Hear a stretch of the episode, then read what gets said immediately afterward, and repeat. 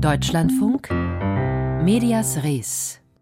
Mit Christoph Sterz, der heute ein bisschen neidisch ist auf die Radioleute der 80er Jahre. Die konnten nämlich damals noch eigene Songs bestellen und sich einsingen lassen. Sowas hier. Hier im Norden ist dein Land. Du lebst ja gerne hier. Seen, Inseln, Meer und Strand. Der Wind auf Überstärke 4. Dein Land ist Schleswig-Holstein. Zwischen Nordsee und Ostsee. Hier kann Alltag Urlaub sein. Mit dem richtigen Dreh. Der Start der Privatradios in Deutschland. Heute ein Thema in Medias Res, bei dem wir uns diesen Sender hier ganz genau vornehmen. Radio Schleswig-Holstein. Aber nur zur Sicherheit. Sie sind immer noch im Deutschlandfunk und deshalb beginnen wir gewohnt ernst und sachlich. Und zwar mit einem Problem. Einem Problem, das wir alle haben, wenn wir uns im Netz informieren wollen über die Vorgänge in Israel und im Gazastreifen. Weil seit 3 Wochen, seit den Angriffen der radikal-islamistischen Hamas, viele Bilder und Videos und Texte kursieren, die uns in die Irre führen wollen. Die Dinge behaupten, die nicht stimmen. Das hat inzwischen Dimensionen angenommen, die auch für erfahrene Faktencheckerinnen und Faktenchecker neu sind. Und deshalb habe ich heute Mittag mit einer davon gesprochen, mit Sophie Timmermann vom Faktencheck-Team des Recherchebüros Korrektiv, die mir erstmal bestätigt hat, dass es da um ganz neue Dimensionen geht. Absolut. Also wir sehen wirklich eine enorme Flut an Desinformationen. Wir sind ja leider schon etwas krisenerprobt, was unsere Arbeit zum Ukraine-Krieg betrifft. Und wenn wir das einmal vergleichen, dann müssen wir aus unserer persönlichen Wahrnehmung sagen, dass das tatsächlich auch etwas mehr ist als zu Beginn des russischen Angriffskriegs. Und ganz klar, Desinformation ist eine mächtige Waffe, die auch als solche aktuell eingesetzt wird. Aber es gibt schon eine halbwegs gute Nachricht. Ich hätte nämlich gedacht, dass es sehr viele Fotos vor allem gibt, gemacht von künstlicher Intelligenz, also so Bilder, die wir nicht unterscheiden können von echten Fotos oder zumindest kaum unterscheiden können. Aber davon gibt es relativ wenig im Moment, habe ich zumindest so den Eindruck. Sie auch? Das stimmt. Also diese Einschätzung teilen wir. Wir sehen aktuell tatsächlich sehr wenig KI-generiertes Bild- und Videomaterial. Das beobachten wir natürlich weiter und das kann sich auch verändern, aber aktuell, zumindest in der Hinsicht der KI, relativ überschaulich. Womit erklären Sie sich das? Das ist natürlich nur Mutmaßung von mir. Es gibt verschiedene Phasen in Konflikten und Krisenzeiten. Aktuell haben wir einfach eine extrem diffuse Informationslage, wo viele Videos und Bilder einfach ins Netz geflutet werden. Und wenn diese Konflikte und auch dieser Krieg im Nahen Osten sich ja noch ein bisschen verlängert und an eine andere Phase geht, dann könnte es auch sein, dass einfach ein bisschen vielschichtigere Methoden der Desinformation eingesetzt werden. Und dazu gehören natürlich auch KI-generierte Aufnahmen. Haben Sie sich in den letzten 3 Wochen einen Überblick verschaffen können, wo diese ganzen falschen oder gefälschten oder in den falschen Zusammenhang gestellten Bilder und Texte, wo die herkommen, wer sowas macht? Genau, also zunächst mal ist es ganz wichtig zu sagen, es ist unübersichtlich. Das heißt, es kann auch mal passieren, dass man selbst oder Nutzerinnen und Nutzer online Falschmeldungen aus Unwissenheit verbreiten. Aber es ist ganz klar, dass das auch strategisch passiert. Also wir sehen das sowohl von pro-israelischer, pro-Hamas und auch pro-palästinensischer Seite, dass Falschmeldungen gestreut werden. Wir sehen auch zum Beispiel auf X, ehemals Twitter, dass viele angeblich verifizierte Accounts, die ja irgendwann mal auch mal glaubwürdig waren, aber durch diese Umstrukturierung und diesen käuflichen blauen Haken jetzt nicht mehr so glaubwürdig sind, Falschmeldungen streuen und damit potenziell auch einfach Reichweite generieren wollen. Und wir sehen auch andere Parteien, also in diesem Fall prorussische Kanäle, zum Beispiel auf Telegram oder auf X, die eben auch Falschmeldungen streuen. Das finde ich interessant. Pro-russische Kanäle, was haben die zu tun mit dem Nahen Osten? Ja, also es ist natürlich ganz klar, dass bestimmte Narrative, die wir im Ukraine-Krieg gesehen haben, zum Beispiel, wenn wir das Thema angeblichen Waffenschmuggel uns anschauen, jetzt auch im Nahen Osten auftauchen. Das ist natürlich in dem Fall förderlich für prorussische Interessen, dass man selber ablenkt und versucht, da positiv etwas rauszuschlagen aus dieser Situation. Wir sehen eben diese Kanäle, die teilweise Falschmeldungen verbreiten und diese Dynamik ist wirklich ganz ähnlich wie zum russischen Angriffskrieg. Also wenn wir das Thema sehen, angebliche Inszenierungen zum Beispiel, dass Folgen von Gewalt und Leid abgetan werden sollen. Das war auch in der Ukraine schon oft der Fall, dass Angriffe runtergespielt wurden. Man behauptet hätte, das sei Schminke oder Schauspieler oder Fakeblut gewesen. Wir sehen auch Behauptungen jetzt, dass angeblich von Ukraine gelieferte Waffen an die Hamas gerichtet wurden. Auch dafür gibt es keinerlei Belege. Das sind einfach prorussische Interessen, die jetzt auch verstärkt wieder in diesem Kontext auftauchen. kann das auch ein Ziel sein, dass wir alle einfach kein Vertrauen mehr haben und einfach, weil wir nicht mehr wissen, angesichts der Vielzahl an Informationen, was echt ist und was nicht, einfach so ein Grundmisstrauen zu schaffen? Absolut. Also es gehört natürlich auch dazu, einfach eine gewisse Unsicherheit zu stiften, und so ein Vertrauensverlust. Und deshalb ist es ganz, ganz wichtig, sich jetzt aktuell bei seriösen Quellen zu informieren, einfach ein bisschen vorsichtig zu sein, vor allem im Umgang mit sozialen Netzwerken, wenn man irgendwie Behauptungen sieht, erstmal ruhig bleiben, im Zweifel diese Falschmeldung nicht weiter verbreiten und selbst mal eine kurze Recherche machen, ob es dazu seriöse Berichte gibt von Institutionen und unabhängigen Quellen. Wobei das ja schon jetzt als Journalist, der ich bin, irgendwie schwierig ist, wenn ich das Gefühl habe, okay, ich kann wirklich erstmal gar nichts glauben, beziehungsweise ich muss da extrem vorsichtig sein. Ich meine, wenn uns das als Journalistinnen und Journalisten schon so geht, dann geht es ja Menschen, die jetzt keinen Medien-Background haben, ja umso mehr. Absolut, das ist auch total überfordernd, weil man erstmal nicht weiß, okay, was kann ich jetzt überhaupt glauben oder nicht? Und deshalb ist es auch unglaublich wichtig für uns als Medienschaffende, wir tragen einfach eine Verantwortung, welche Informationen wir jetzt aktuell wie verbreiten. Und im Zweifel ist es da wichtig oder manchmal auch einfach wichtig, ein bisschen Geduld zu haben und vielleicht nicht direkt auf aktuelle Sachen aufzuspringen, sondern zu warten, okay, welche Fakten gibt es, aber welche Fakten gibt es halt auch nicht. Und das ist auch etwas, was wir immer mal wieder machen können, transparent einfach unsere Recherchen aufzubereiten und eben schreiben, das wissen wir nicht, dafür gibt es Belege, dafür nicht. Gibt es denn wenigstens innerhalb dieser 3 Wochen jetzt eine Entwicklung, dass das weniger wird mit dieser Flut oder ist es eher im Gegenteil, dass es zunimmt? Also tatsächlich sehen wir, dass einfach immer noch sehr, sehr viele Falschmeldungen kursieren. Weniger ist es nach unserer Einschätzung leider nicht geworden, aber es ist in dem Fall etwas übersichtlicher, weil wir natürlich einfach wissen, worauf müssen wir jetzt achten, welche Seiten haben potenziell strategisches Interessen, wie können wir das einordnen. Und das ist natürlich in dem Fall etwas besser mittlerweile als vor 3 Wochen, weil wir uns ein bisschen mehr darauf vorbereiten können. Im Zweifel haben wir jetzt auch Korrespondentinnen und Korrespondenten vor Ort, also nicht wir, sondern andere Medienschaffende, die auch unabhängige Einschätzungen liefern können. Sophie Timmermann vom Faktencheck-Team des Recherchebüros Korrektiv über gefälschte oder aus dem Zusammenhang gerissene Bilder und Infos zum Krieg zwischen der radikal-islamistischen Terrorgruppe Hamas und Israel. Und wenn Ihnen zu diesem Thema auch was aufgefallen ist, immer wieder auffällt, ob jetzt zum Thema Desinformation oder zum Beispiel auch grundsätzlich zur Berichterstattung deutscher Medien über den Nahen Osten, schreiben Sie uns gerne Ihre Beobachtungen oder auch Ihre Meinung an nachredaktionsschluss@deutschlandfunk.de, weil wir uns in unserem Medienpodcast in den nächsten Wochen schwerpunktmäßig mit dem Nahen Osten beschäftigen wollen. Ihre Impulse gerne an nachredaktionsschluss@deutschlandfunk.de.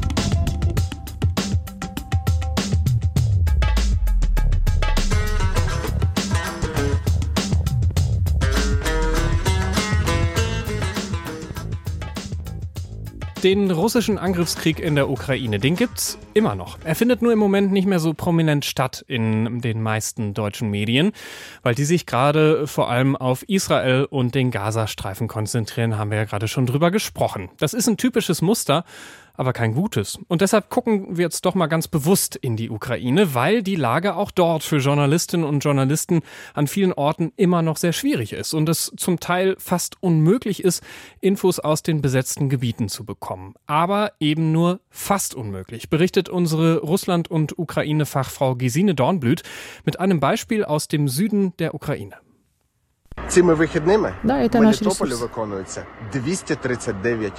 Ola Leontjeva scrollt sich durch eine Facebook-Seite. Novini Melitopolja heißt sie, Nachrichten aus Melitopol. Leontjeva ist eine der Gründerinnen. Sie zeigt auf den Besuch des Bürgermeisters von Melitopol beim Bürgermeister der italienischen Stadt Parma. Unser Bürgermeister reist gerade durch Europa. Wir suchen Partnerstädte, denn Melitopol wird bald befreit und dann brauchen wir Unterstützung. Sie scrollt weiter. Ein Video zeigt einen leeren Platz in ihrer Heimatstadt. Das Pflaster ist aufgerissen. Die Besatzer haben dort einen Markt abräumen lassen. Dann ein Video von Kindern beim Ballspiel. Sie sind aus Melitopol geflüchtet und nehmen an einem Sportfest in Kiew teil. Schließlich eine Karte mit dem Frontverlauf. Die ukrainische Armee steht derzeit mehr als 100 Kilometer von Melitopol entfernt. Das Vorankommen der ukrainischen Armee ist für uns natürlich sehr wichtig. Wir zählen jeden Meter, bis wir endlich wieder nach Hause können. Seit Ende Februar 2022 ist Melitopol von russischen Truppen besetzt. Von ursprünglich 160.000 Einwohnern sei etwa die Hälfte geblieben, der Rest sei geflohen. In den ukrainisch kontrollierten Teil des Landes oder ins Ausland, erzählt Leontjeva, die selbst in der Großstadt Saporischschja in der Südukraine untergekommen ist. Nach der Einnahme Melitopols haben die russischen Besatzer als erstes alle Medien übernommen. Sie wollten uns von jeglicher Information abschneiden. Deshalb haben wir uns mit einem Team daran gemacht, ukrainische Nachrichten zu verbreiten, damit die Menschen dort wissen, was wirklich passiert. Mittlerweile produzieren 8 Mitarbeiterinnen Texte und Nachrichtenvideos und verbreiten sie über diverse Social-Media-Kanäle. Das Projekt wird mit US-amerikanischen Geldern finanziert. Die Besatzer zeigen zum Beispiel eine angeblich frisch renovierte Schule. Wir wissen aber, dass das Gebäude schon vor 3 Jahren von den ukrainischen Behörden renoviert wurde. Das gleiche mit Kinderspielplätzen. Die wurden noch im Winter vor der Besatzung angelegt. Die Stadt hat nur auf den Frühling gewartet, um die Spielgeräte aufzustellen. Über solche Fälle berichten wir. Ola Leontjeva hält weiterhin Kontakt in die besetzte Stadt. Bereits 2014, als der Krieg im Osten der Ukraine begann und viele Vertriebene in Melitopol Schutz suchten, begann sie, sich ehrenamtlich zu engagieren. Zunächst organisierte sie humanitäre Hilfe, dann stellte sie Bildungsprojekte auf die Beine. Damit erwarb sie sich die nötige Bekanntheit und einen Ruf, ohne den ihre Arbeit jetzt nicht möglich wäre. Die Menschen kennen mich und vertrauen mir und meinem Team. Sie schreiben, was in der Stadt geschieht. Wir können ihre Informationen zwar selbst nicht direkt überprüfen, und wenn zum Beispiel Partisanen einen Anschlag auf Kollaborateure verübt haben, dann filmt das niemand, das wäre viel zu gefährlich. Aber es gibt verschiedene Leute, die an den Tatort gehen und bestätigen, was geschehen ist. Просто пройти на то место, и там был ли взрыв или не был, люди могут, и они подтверждают, и несколько человек делают подтверждение. Das besetzte Melitopol gilt als Zentrum der ukrainischen Partisanenbewegung. Die Besatzer gehen mit brutaler Gewalt gegen den Widerstand vor. Das russischsprachige Investigativportal Vajneje Istoryi berichtete kürzlich von Hunderten Entführten und Gefolterten. Leontjevas Informanten gehen dementsprechend ein hohes Risiko ein. Gefährlich ist es schon, ukrainische Medien nur zu konsumieren. Leontjeva: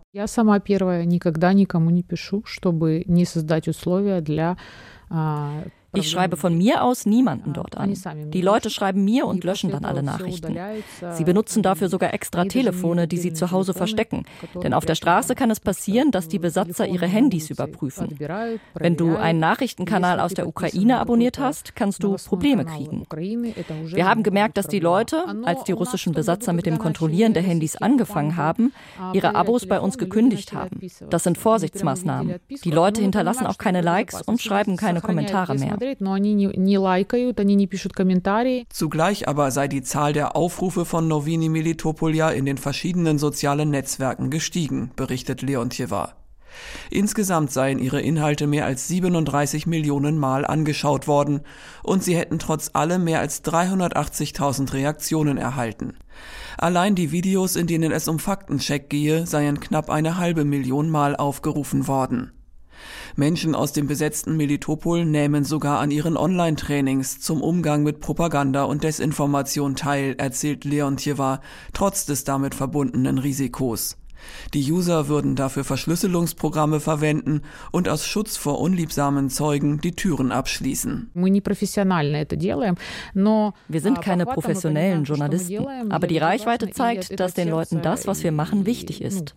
Es kommen ständig neue Nutzer dazu und das, obwohl wir gar keine Reklame machen. Den Bewohnern der besetzten Stadt zeige das Projekt, dass die Ukraine sie nicht aufgegeben habe, sagt Leontjeva. Gesine Dornblüth war das über ein Projekt aus dem Süden der Ukraine.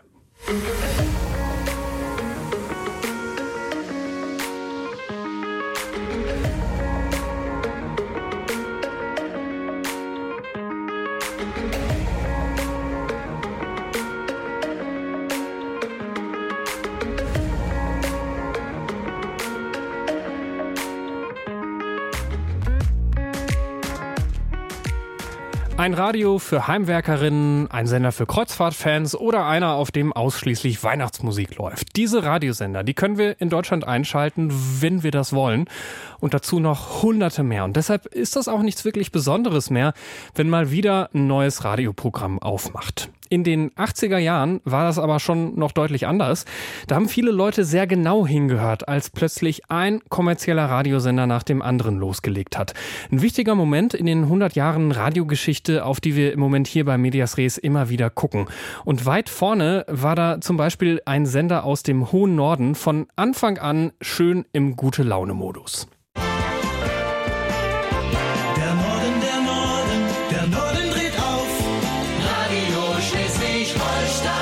So klang das damals 1986 bei RSH. Diese Jingles wurden in den Niederlanden eingesungen und produziert. Das Ergebnis war damals neu und aufregend im Vergleich zu den Big Band Sounds des öffentlich-rechtlichen NDR. Der heute dienstälteste RSH-Mitarbeiter ist Carsten Koch. Er hat 3 Monate nach Sendestart bei RSH angefangen. Das war eine Aufbruchzeit. Also für ganz, ganz viele, die gehört haben, die alle gesagt haben, oh, endlich was anderes. Es war noch nicht mal besser, es war erstmal was anderes. 17 Medienunternehmen hatten sich 1985 um eine Sendelizenz in Schleswig-Holstein beworben. RSH hat damals den Zuschlag bekommen, weil sich die schleswig-holsteinischen Tageszeitungen zu einem gemeinsamen Medienunternehmen zusammengeschlossen hatten. Und auch wenn das Programm ganz anders war als alles, was man damals im Radio kannte, will Carsten Koch nichts von Anarchie wissen. Hier gab es ja wahnsinnig viele Vorgaben. Du konntest nicht einfach so nach dem Motto, wir machen, was wir wollen. Das ist damals durch die Medienaufsicht schon klargestellt worden. Was anarchistisch war, wenn man das so will, ist, Nachrichten um 5 vorzumachen. Alle haben sich an den Kopf getippt und was ist das denn für ein Schrott? Der Schrott hat gut funktioniert. Anarchistisch war, dass wir über Feuer berichtet haben in Sterdebüll und in Haddersbüll-Hallig und in Hottebüll-Deich. Und das haben die Kollegen vom NDR nicht gemacht. Und auf einmal merkten Leute, das ist echt regional. Und dieses total regionale, sich mit einem Auto irgendwo hinzustellen, das Telefon, ein 10-Netz-Telefon in die Hand zu nehmen und über das Feuer zu berichten, das gab es vorher nicht. Der Visionär hinter RSH war Hermann Stümpert, ehemaliger Unterhaltungschef des Saarländischen Rundfunks, hier in einem Archivbeitrag zum 20-jährigen Jubiläum von RSH. Da riefen mich eines Tages Leute an, die ich nicht kannte und die behaupteten, etwas vorzuhaben, wovon ich noch nie etwas gehört hatte. Sie wollten einen privaten Sender weit weg vom Saarland in Kiel aufmachen. Hermann Stümpert, so erinnert sich Carsten Koch, war der mit dem Plan. Der wusste, wie ein Privatradio klingen sollte und welche Inhalte es brauchte. Und Stümpert holte jemanden, der sich mit dieser anderen Art von Radio auskannte, als Berater an Bord. Der Niederländer Ad Roland hatte früher bei einem Piratensender auf einem Schiff vor der niederländischen Küste gesendet und sich Anfang der 80er Jahre als Berater für private Radiosender selbstständig gemacht.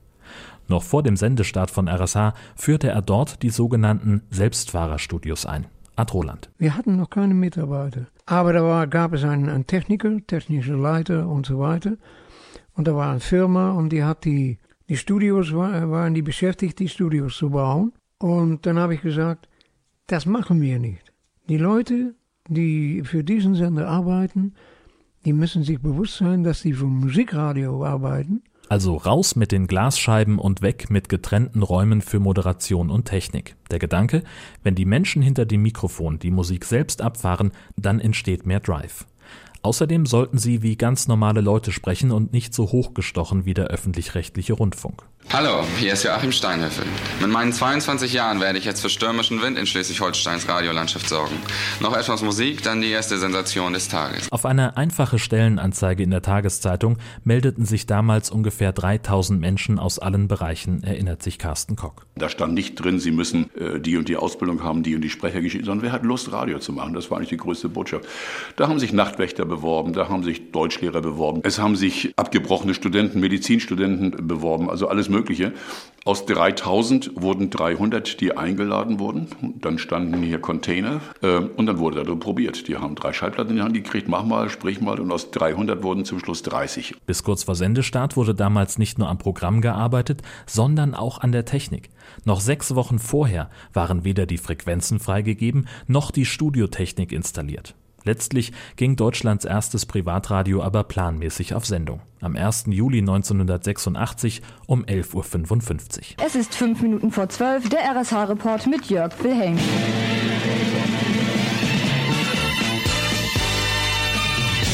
Ja, zunächst zum Wetter. Es bleibt schön und sonnig draußen, schwacher bis mäßiger Wind aus Nordost bis Nordwest. Nun zu den Meldungen.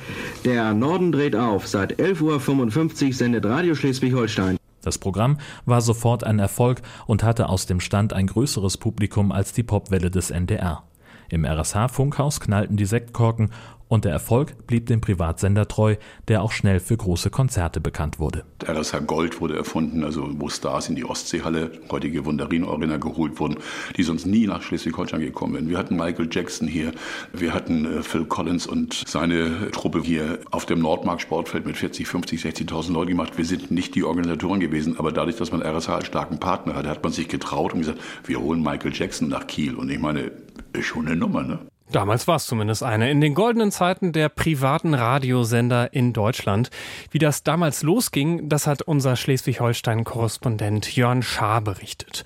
Und damit zurück in die Gegenwart. Und nochmal zu Themen, die besonderes Fingerspitzengefühl erfordern, gerade auch von Journalistinnen und Journalisten.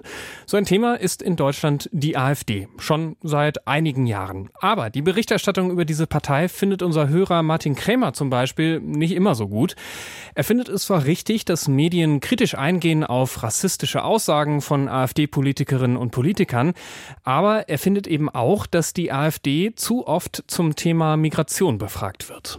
Natürlich, also ohne Frage ist deren Haltung zur Migrationspolitik auch ein wichtiges Thema. Allerdings überlagert das wirklich alles, zumal man auch wirklich sagen muss, also ohne jetzt damit das Thema kleinreden zu wollen, das ist natürlich ein wichtiges Thema. Aber es ist halt auch hinlänglich bekannt, dass es von der AfD aus Bezüge zu Rechtsextremismus gibt. Wiederum andere Punkte, wie zum Beispiel dass Vergleichs- und Indexmieten eingeführt werden soll, dass SGB II nach 6 Monaten auslaufen soll etc.